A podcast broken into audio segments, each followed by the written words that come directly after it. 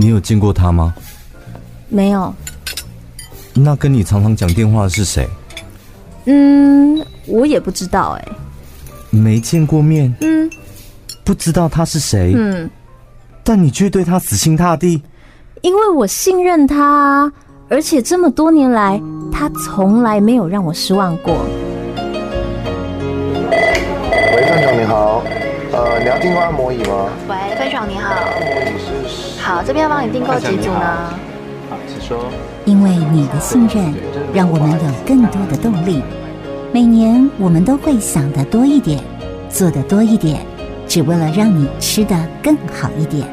二零二二饭起网团圆味新年菜预购开始，今年就让饭起网给你好滋味。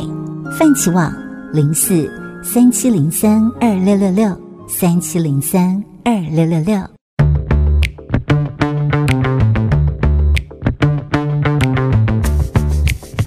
我是小潘，我是宝拉。我我们好像太久没有介绍一下自己的名字，因为我后来偷听一下其他人的节目，就是不管红或不红，都会很认真的在开场再讲一次自己的名字。嗯，我想要近一点可以吗？好啊，就是可以让大家真的再度加深印象。刚刚有没有听到一个很精美的广告？我跟你讲，那个就是传统媒体制作出来的精美声音广告。各大厂商们，如果你们想要有这种高级感，非常欢迎你跟我们的业务合作，那个联络一下。Podcast 没有这种高级的广告哦。对啊，你一定要上广播。但是我们的广播是上广播要找我们。对，就是，但是我们也可以帮你做一个包套，这样。对，广播结合 Podcast 什么的。看看你的需求是什么，都可以找我们的万能小助理。对，很价格非常划算。嗯，新的一年也该好好规划一下了。对，不一样的那个广告方式，不一样的行销策略，通通交给我们。好像我们可以做的真的也蛮多的，只是看我们要不要啦。对啊，唉。这个礼拜哦，我跟你讲，所有的主持人都面临到一个状况，嗯，我们再怎么声嘶力竭，拼了命的主持，都没有新闻好看。对呀、啊，因为因为我觉得我们好像变黑白的，就是我们今天不管怎么讲，我们就是黑白的。啊，这王力宏是彩色的，而且我们都觉得好了，因为结束了。对。还好多东西一直你知道，而且有好多人想窜出头。我不想说，给还我们舞台，还我们舞台。哎，你知道刚开始爆发的时候，很多听众朋友就是会想说，哎，你们也可以就你们的角度分析你们的看法啊，跟大家聊一下。我们好像试着讲过一两次，然后就会觉得，嗯，好像 可以啦。我因为我个人是这样子，嗯，我一定会听新闻，我都这样非常热衷。对，但是我在节目中讲完之后，我会立刻小红，就接下来我就再也不看他的新闻了。哦，就是我我对他后续的发展完完全全没有任何兴趣。就我从业多年来的。经验是这样，但这次王力宏好像没办法、欸，就想说好了吧，哈，啊，怎么这样？不是我的意思是说，我我我自己的感觉是，我们在节目中讲的那几次，我都觉得好像讲完之后没有很精彩，我自己有点心虚。就是我们自己本身再怎么样去分析或干嘛，就是都比不上新闻本身的精彩程度。没有人可以敌过新闻本身，就这就是这次新闻精彩的地方。对啊，不是你再回去看韩剧，或是看你知道三立什么天天之骄女什么，你们常会骂他说太夸张了吧，太洒狗血了吧？有这个洒狗血吗？你看。那些八点档，你不觉得他们就是纪录片吗？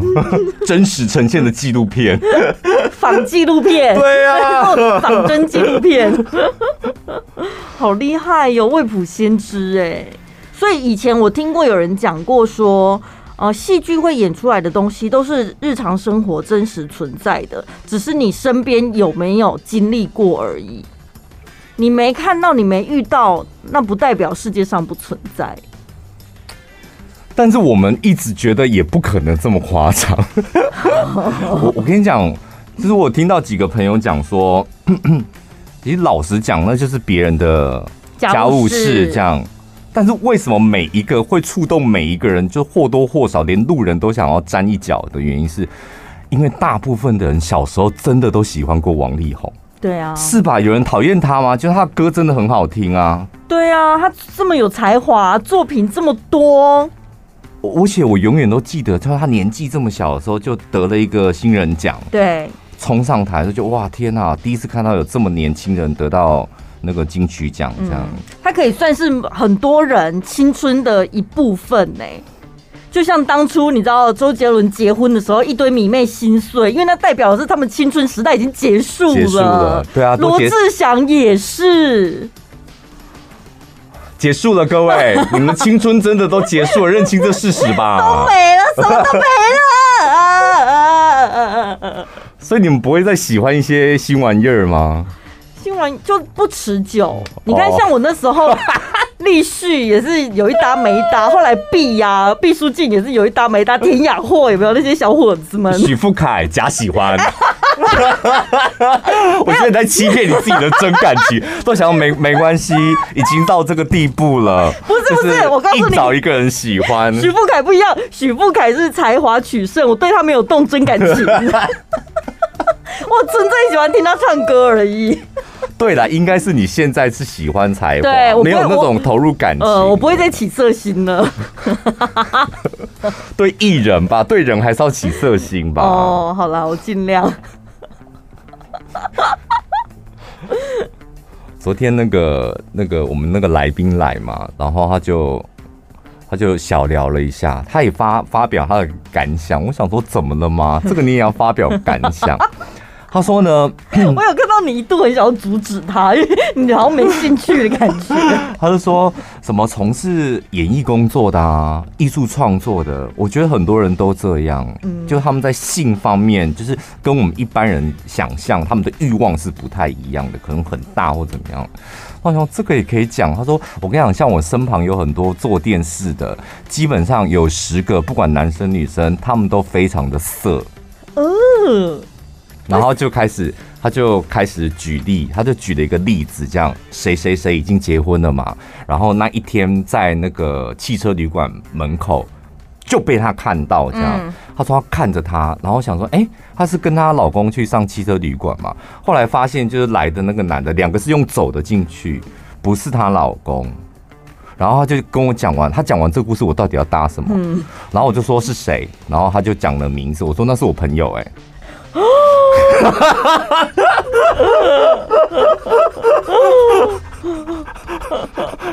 然后我就感隐约感觉到他好像尿有滴到内裤上面。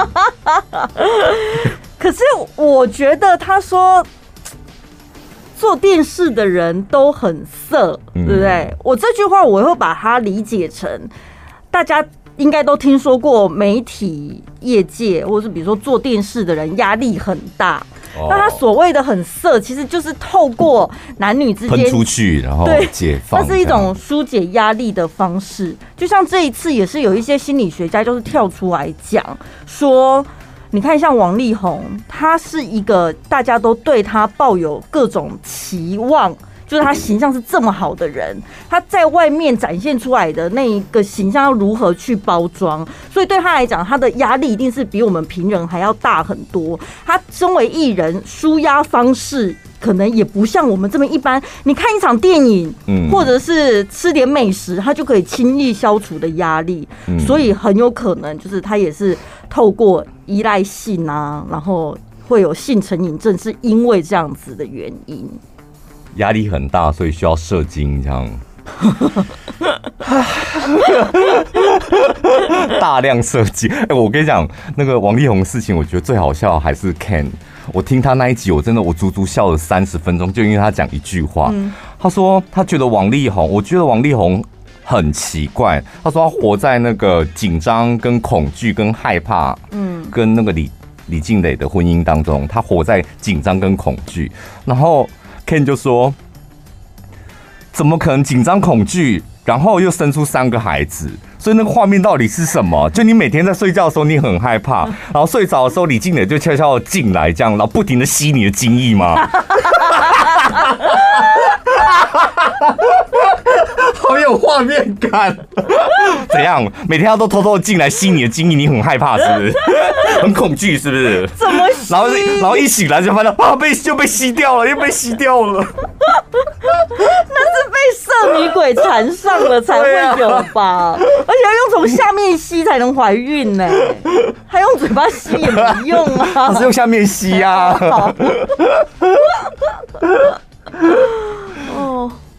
哦，好，但本来呢，想说今天跟大家聊聊到底。哎，我们来，对，我们来回一下那个听众朋友的，嗯、念一下听众朋友的留言哈。一阵子我们累积一下就会念一下，但我们也会看呐、啊，留得很无聊的。但这这这几个呃，这个礼拜的留言好像你有没有看到？我就是点开留言先给自己五颗星。这我每天必须要做的事情。哎，对，倒是讲说那个五星点评这个功能，现在连 Spotify 也有新增这个功能了。对，KK Bus 我看一下，我们好像五十几名，很好的啦。哦，好啦，还不错。呃，我我有一个印象，这怎么没有啊？哦，没有，我们从对从这个。我看一下，我从这里开，好，从这里开始念，这个没念过。来日方长，这个蛮常留言的。他说：“宝拉说他呃有一间他很喜欢的点点点，我有一间很喜欢的早餐店，因为负责出餐的老板娘都会跟煎台的老板吵架，而且两个人会吵到停下手边的工作，专心吵架。有一次他正走去买早餐，还没到那一家早餐店，就看到有一只珍惜从店里飞出来。”超嗨的，他说很羡慕在店里内用的人，因为那是摇滚区哎，第一手的精彩画面在眼前上演。听众朋友有时候会不会掰故事？你觉得？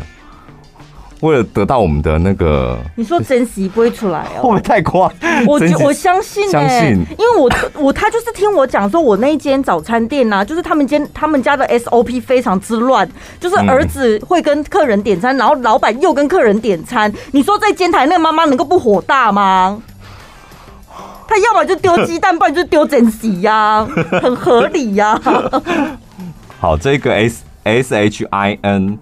他说：“呃，精神支柱。现在工作忙了，没有办法每天准时收听广播。最近 Podcast 口味越来越重，好开心，请你们记得这一则留言。待会再来看另外一则留言。他说最近 Podcast 口味越来越重，好开心。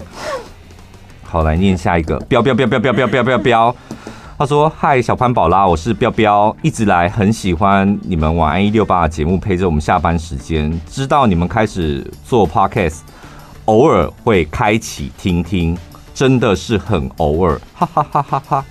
这个被杠掉，这是什么意思？没有啦，他就那个应该是表情符号。哦，直到最近我同事去生产，我也开启直带人生。”时代最忙碌的莫过于要到外县市探访个案，他是个社工，于是只要有外访的机会，都会开车听我们的 podcast。从第一集开始，真的非常幽默风趣，许多议题也讲到心坎里，偶尔还会加入我们的对话。有时候我老公带我去工作时，我也会拉着他一起听，两个人也会开始加入我们的对话。什么意思？就听我们节目，他会跟我们对话？会啊，在车上，不是自言自语哦。是会回答我们的问题，或者跟不是啦，宝拉，你讲还不是啦，对对对对对，不是哦，宝小朋友人在都不在，就这样啊，对对对，这不是我们阿公阿妈才会做的事吗？才不会，你你自己不会这样子吗？你说跟收音机或电视机里面的人对话，说唔对 唔通安呢，唔通安呢，啊哈，唔通安呢，就是你会这么喊。卖鬼气，卖鬼气，卖鬼气！我跟你不是我，我不是有说我现在都在看重播的大胃王吗？都已经很久以前重播，但是有一场比赛我真的看得很入迷，就是有一个新的挑战者想要干掉现在的第一名就对了。然后呢，因为现在第一名他很阴沉，嗯，然后我觉得所有的参赛者都不喜欢他，然后就。一直帮那个新的挑战者加油，然后我就一边看，我也是一边就是热血沸腾。嗯，然后就一边看就很入迷嘛，然后我就会喊出来帮他加油。你是帮阴沉加油的？我是帮挑战者加油的，我也想要把现在阴沉的那个第一名把他拉下来。他 到底多阴沉？阴沉到所有人，他是大胃王哎。可是他真的个性看起来就是很，他就是不有我有些大胃王是大家都是大胃王，我们一起来交朋友，然后比赛是良性竞争。那个人感觉就是不跟其他人打交道，他就是一副老子最厉害，我根本没把你们放在眼里那种感觉。哎、欸，所以大胃王也有人设，是不是？有 有。然后呢，到最后他们就是最后呃，时间到了之后，他们吃的碗数是一样的，所以变成要称重量。你也知道，他们决赛都是拉面，所以呢，要称重量，他们就决定要把前面每一碗里面的残渣通通捞出来。哦哦哦然后呢，再来做称重。然后我那时候心里在想说，他前面剩很多口，他都给他没有偷偷没有吃完，偷偷留两三条面在里面。你去捞，你快点去捞。然后捞出来之后，那挑战者真的只差三百克赢了那个现任的阴沉鬼，你知道吗？我竟然坐在电视机前面说 yes，我高举双手，我就大喊 yes。所以我可以体会听众朋友在车子里面跟我们对话的那个情绪。好了，重点来了，重点来了。粗眉毛 S，他说就承认今夜拔舌头很优质，好不好吗？还嘴硬说自己是比较高级的节目，要色不色，硬要说自己是高级色。我只听到满满的尴尬色，硬要插入色的桥段，很尴尬，好吗？刚刚上一个说我们的口味很重。这一个觉得我们根本又不色，不色到让他觉得有点尴尬。你说主持人难不难？好为难哦，因为我没想到你们每一个人的标准都不太一样。对啦，就是像这个粗眉毛，他可能就是那种吃重咸的。对，他看 A 片应该会看那种什么女优拉出大便，男优把它吃掉之后 再干他的那种。是吧？你喜欢看那种吧？然后大便在那边喷来喷去的那种，就有一系列的重口味是那一种。那邓家华的你可以吗？他应该是他也可以。哦哦，粗眉毛。他喜欢看那种争议的色情，这样，然后就撕裂、爆炸，门牙一直刮到女优 私处的。干！到底是在舔包还是在除毛？除皱，把它刮平。好可怕！我光想就害怕。可是，可是他那一部片里面有舔的那个部分吗？有啊，因为有人特别截图给我啊，我都不敢点开。我说好恐怖哦，真的哦。嗯。我觉得女优真的粗眉毛，你去看那个吧，就是用门牙帮那个阴部除皱的部分，那个应该比较适合你。再来，这个是 Hank，想到用倒麻吉来结合脏话，你记得那一集吗？我都忘记，我真的忘记了。等下等下，我今天念完，你等下待会儿帮我回想一下。他说用倒麻吉来结合脏话。呃，必罚真的超有创意，超好笑。再去看了几次日本倒麻吉，更笑。你再你还不会回去看日本倒麻吉，只是好像会边喊边喷口水，好笑就好，永远支持铿锵二人组。铿锵二人组，谁允许你帮我们取取绰号？你才恐腔呢！就是有一次，我们其实本来是在讲说工作上面。有一些不得不的情况，你可能必须要破蓝，然后你说有的更严重是必须要橄榄。但是那个字真的在广播不能讲，广播在讲广播讲橄榄，你没有讲啊，你只是用其他形容方式，但是我知道你要讲的是橄榄，然后我我就觉得你讲的很很憋屈这样子，因为你不能讲出那两个字在广播上，所以我就想了一个方法，我说 那要不要我们两个假装在倒马机，然后他们不是会嘿嘿嘿，然后你就讲橄，我就讲蓝，你就可以顺利讲出橄榄橄榄橄榄，不是不是这样那个节。奏应该是，我们现在倒麻糬喽！哎，各位，我们现在要倒麻糬了，好，过来看这样，然后预备开始，来，干，来，干，来，哎呦，我现在好害羞，我不行，我在 Podcast 有包袱，我做不来。为什么？现在做怎么觉得好害羞哦？我知道。我现在只回我回想起来了，对，就是那一集。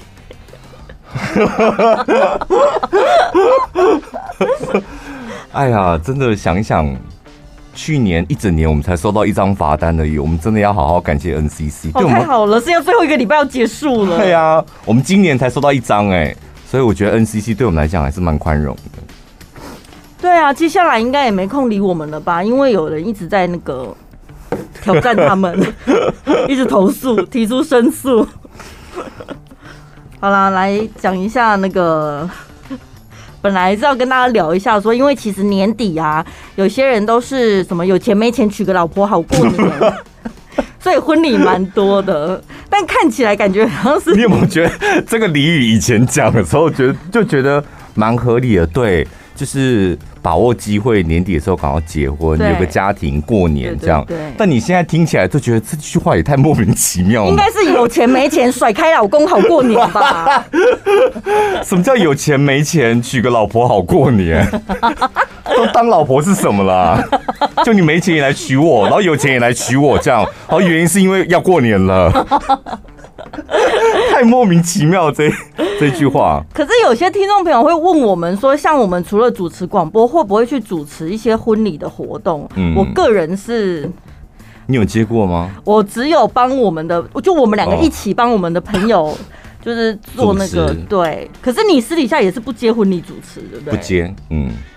我个人是觉得我不太适合主持婚礼，因为我觉得。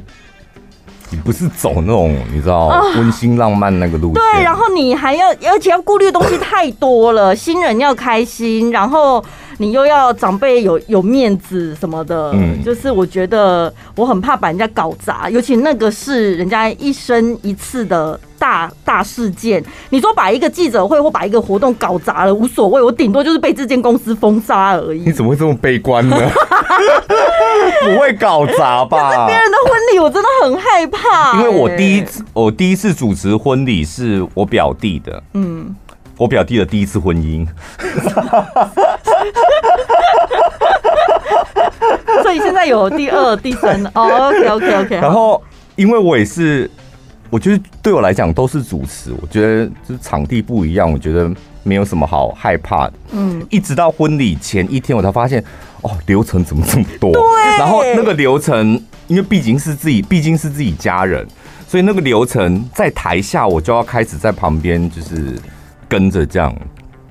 然后一直到我上了舞台之后，你知道我都忘记，就是我是一个婚礼主持人，我就觉得它是一个签唱会，或是一个校园活动。我从头到尾就是后面的，让我听到你的声音。谁要抽奖？然后我表弟他那个婚礼，你知道弄得像尾牙一样，有有五十个奖项，电视、冰箱什么的。哪有人婚礼在抽奖的？他他就想弄很好玩，这样就是让大家今天来参加我婚礼的，就是可以直接，而且我跟你讲很夸张哦，抽到冰箱的，你就要立刻把冰箱给载走。他是真的一台真的冰箱在舞台上面，然后我看到 不是现在很多人想说婚礼要喝酒的人家根本就没开车过去啊。对，他就是最为难的地方。然后还有一个亲戚是住在那个宜兰的山头，忘记是离山再过去，他们开车来要五个小时，从原住民从山上开下五个小时，最后他把那个电视四十二寸的电视吧扛回去，这样。塞在那个副驾驶座，这样 硬扛。我们在想说，还是我们帮你们寄，他说没关系啦，还要钱，我们自己载就好了。然后老婆跟女儿躲在车后面，这样。所以电视坐副驾，然后还帮他拉安全带。那一次，那一次我主持，我印象很深刻，就是现场很嗨，这样。我们自己认识的人就觉得很好玩，但是有一些亲戚他觉得给我拿呢。吓到！嘿，朱晴，那怪怪啊，就是那无讲几句好听话这样。哦哦哦，就那种叠胜，他说朱晴那种叠胜。哎、欸，要讲好听话也不是那么容易耶。我记得我那时候还特别上网做功课这样子，然后呢，一查婚礼四句联啊，跑出来是什么，你知道吗？杨秀慧。我看了一下，我想说，天呐，杨秀慧这真的能讲吗？他说。哇！新娘暗时要困，就爱卡开开，以后生囝真古锥。新郎暗时就爱功夫真等，以后生囝才会有人缘。新郎好体格，暗时两人来相待。新娘有够巧，暗时来耍大婚照。这种我们哪能讲啊？我跟你讲，那是因为你有包袱。我跟你讲，这种梗在老人家很喜欢哦，很喜欢。因为我常观察我们家那个，你知道老人家们他们在看那个《黄金夜总会》，嗯，三不五时就是会有杨秀慧，还有那个许孝顺，他们就讲出类类似这种谐音梗。然后我想说，天哪，这种类似像婚教这种，不会出去啊，婚教不会出去。然后我想说这种。这已经是十几年前的老梗了。来俩爪，对啊，一只爪喷出来啊！哎，跟我们龟给你拔掉掉，弄入去，就类似那种。然后我就想说，这有点过时的梗。我跟你讲，那个老人家笑嗨嗨，笑呵呵，笑嗨，他们他们很喜欢那种东西。但年轻人是喜欢搞一些比较有趣的迷因梗，没有，或者是他们喜欢办活动。有一些人是。呃，自己会准备舞蹈，有没有？像凯莉不是也跟她老公在婚礼上跳舞吗？嗯、然后呢，我就听我朋友讲说，他有一次去参加一个婚礼，然后呢，那时候就是因为《冰雪奇缘》很红，然后那个新人里面他们又是迪士尼的大粉丝，所以他们就特别练了《Let It Go》这首歌。然后呢，除了新郎新娘之外，还有一群朋友，就是他们的 dancer，他们特别练舞，然后呢还排队形这样。然后他说呢，我们一定会把现场呢，把整个气氛弄得非常的浪漫。于是呢，他们进场的时候就开始跳 Let It Go，Let It Go，然后就排队形，然后新娘，然后新郎伴郎伴娘，对对对对，然后最后 ending pose 的时候就是。Let it go, let it go，不是有那个手势吗？不是，拉长音那里，不是，就是有手势，就是配合那个电影情节，左手挥，右手挥，然后在电影里面，他不是就一直变出血来吗？然后就会有伴郎伴娘在后面喷血，就是你知道现在圣诞节不是有那种装饰可以喷的那个血罐吗？然后一边喷一边喷，然后整个那个婚宴会馆里面就开始。越来越雾，越来越雾，就是它那个是很细很细的粉末，然后散不出去，你知道吗？嗯，就感觉全部都是烟这样子，然后大家都看不到对方了，这样对，然后也看不到菜是什么，没有菜上面就开始有白白的东西，看好恶哦，傻眼哎、欸。我还有一次去参加别人的喜宴呢、啊，就是已经在吃东西了，吃吃吃吃到一半突然停电。那一次你有去我们公司同事的，对，是整个暗掉，是不是？我忘记了。然后后来大家就在里面，因为没有冷气，就觉得说啊，好闷哦，快不能呼吸了。然后开始一个一个，大家摸黑，慢慢的往外走。台中，台中有一个前几年也很红，因为他那一个那一个餐厅呢。他就主打的新郎跟新娘可以从天而降，有对不对？那一间很红，所以他很会搞。他最有名的就是他的出场的噱头，就是看你是要新郎走到台前，新娘从天而降，然后还是呢新郎从天而降。然后他们是尽量希望那个梯子是一个人。然后有一次有一个婚礼，就是那个婚顾说，他说他们坚持夫妻俩要一起从天而降，而且他们降下来的时候，就所有的舞台活动要等他们降下来，然后舞台的烟火啪啪啪像演唱会这样，然后才要正式开始整个婚礼。然后他们就两个要从天而降，然后灯一暗，然后 spotlight 打他们身上，不知道是因为太重的关系，他们两个在上面待了十分钟都不会动。那大家都在干嘛？就一直叫，但。叫三十秒之后，想说，哎、欸，是卡住了，是不是？对呀。然后 演唱会安口也不会喊到十分钟，累死了。然后他们就在上面待了十分钟，还没上菜哦。还没就是要等这一什么多，所有整个婚礼就是要等他们从天而降喷烟火，所以就卡住了。所以刚开始大家一直尖叫，我跟你讲，下面的婚婚客大家就一直尖叫，尖叫了当将近快一分钟的时候，就发现好像坏掉了，因为不可能一直停在那边，就好像坏掉了。然后大家就是。再来就是要化解尴尬，全部人就开始哈哈大笑，嗯，哈哈大笑完之后再拍手，就想说，哎、欸，他们应该会处理好。就哈哈大笑拍拍完手之后，他们还是卡在上面。我觉得，所以开始我跟你讲，那种情况就开始大概两三分钟之后，你就会听到开始有长辈说。爱回多好吧，爱回多好吧，哎，徐立赫不？就开始徐的，一旦喊出这种，就会让这整个婚礼就毁，就是完完全全毁掉。弄了十分钟之后，终于下到舞台了嘛。但下到舞台，他们那个 setting 好的流程还是要继续走，所以已经很狼狈了。下到舞台之后，喷烟火，小型的那种，就舞台的那种。但因为它是小型的，可能有一些燃烧不完全，就发发现发生跟你刚刚一模一样的问题，里面开始冒烟，里面满满的都是烟，然后谁都看不到谁。没有人知道新郎新娘在哪里，也没有人知道他眼前到底是菜还是什么。然后不是要送菜的吗？接下来就开始主持人要讲话，然后主持人在讲话，就是大家不知道他人在哪里，因为主持人的舞台也不见了。他说那是他印象最深刻的一场婚礼。我觉得那个卡在上面十分钟最尴尬真的是主持人呢，你到底要补什么话，然后让场面不会那么僵？没有没有，他他那个是这样。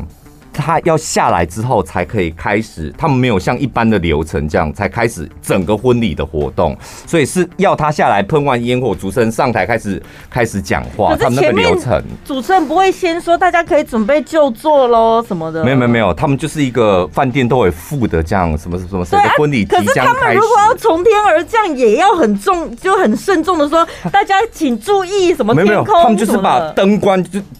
打开灯的嘛，光哦，那一间都都这样子啊。他开灯在聊天，他们突然就吭就关注了，然后大家就啊，天哪，要像演唱会一样就要来了。然后 spotlight 打上，慢慢的下来，光想那是一个非常有气势的开场。嗯，但是后来就是你知道，新郎跟新娘就是呈现一个非常狼狈的状态。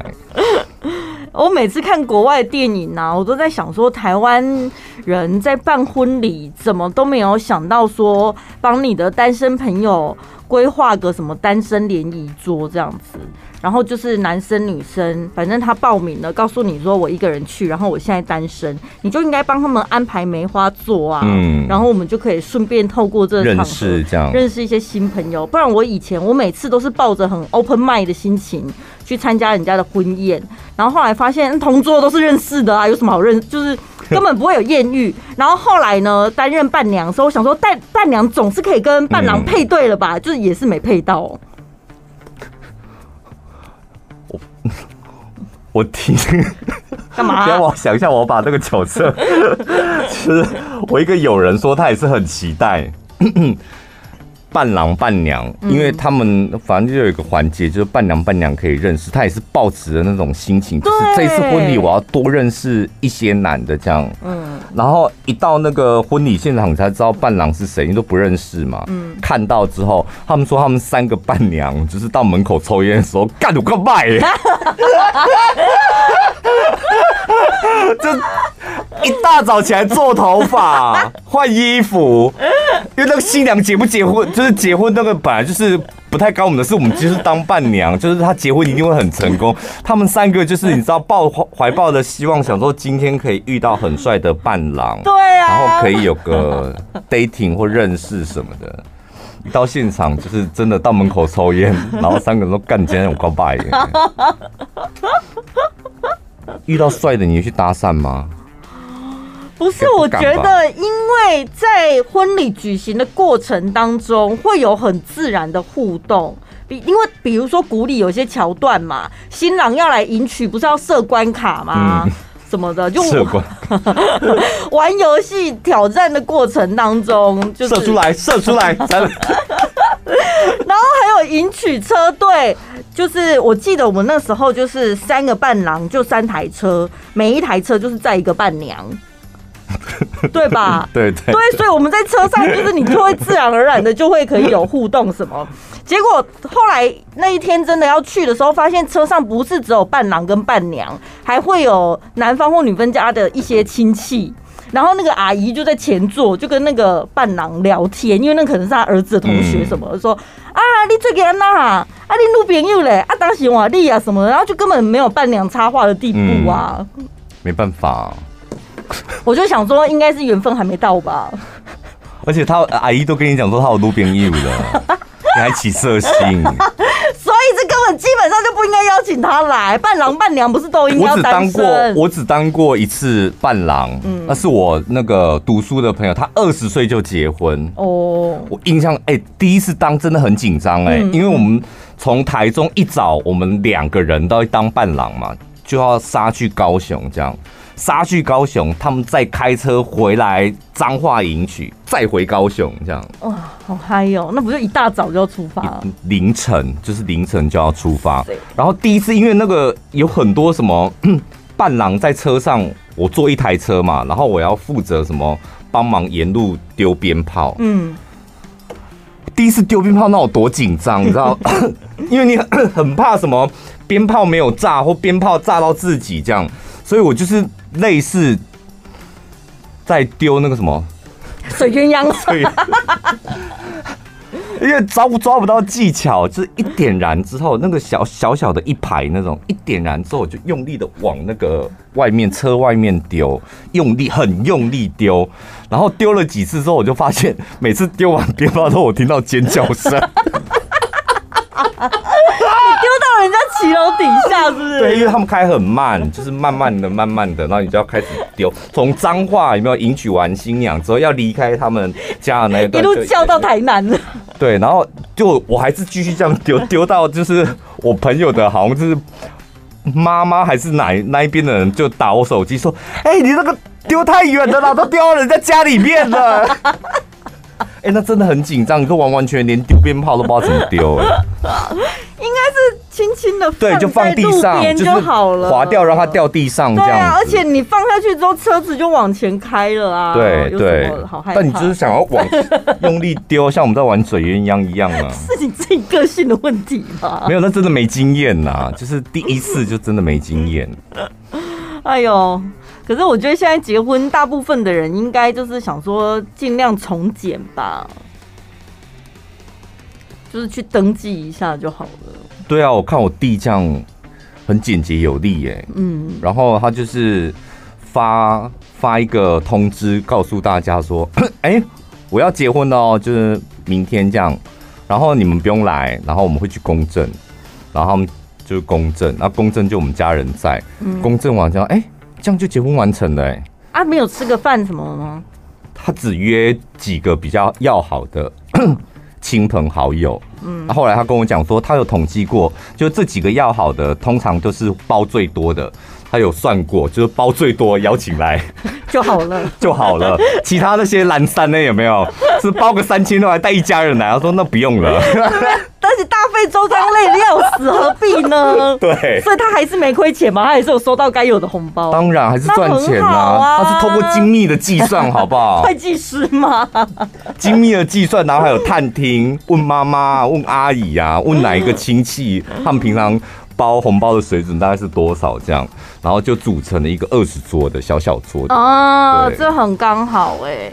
一般古礼通常都是长辈比较会要求啦，他们可能就会觉得说你一定要经过那一些流程，婚姻才会幸福美满。我跟你讲，我我说我主持我表弟的那个婚礼啊，他就是那种 摆桌的，嗯，所以你知道，我像我们主持人一看到那种，哎，拜托摆桌，哎。真的不夸张，就你看不到镜头在哪里。嗯嗯、你一上台看到这么多人，你整个就嗨起来，我就觉得我在小巨蛋呢、啊。整个把它当婚礼，我就整个把它当签唱会在吼在主持啊。因为我们通常去参加那么多桌的婚礼，其实我们就是只有。同一桌的人在聊天，根本也没在管你的婚礼程序在干嘛。没有在聊天，然后吃东西，对啊，然后就想快点上菜，怎么还没来呢然呢后？像陈宝宝就是猛灌人家的酒啊，就正常的走进来，然后最后爬着出去这样。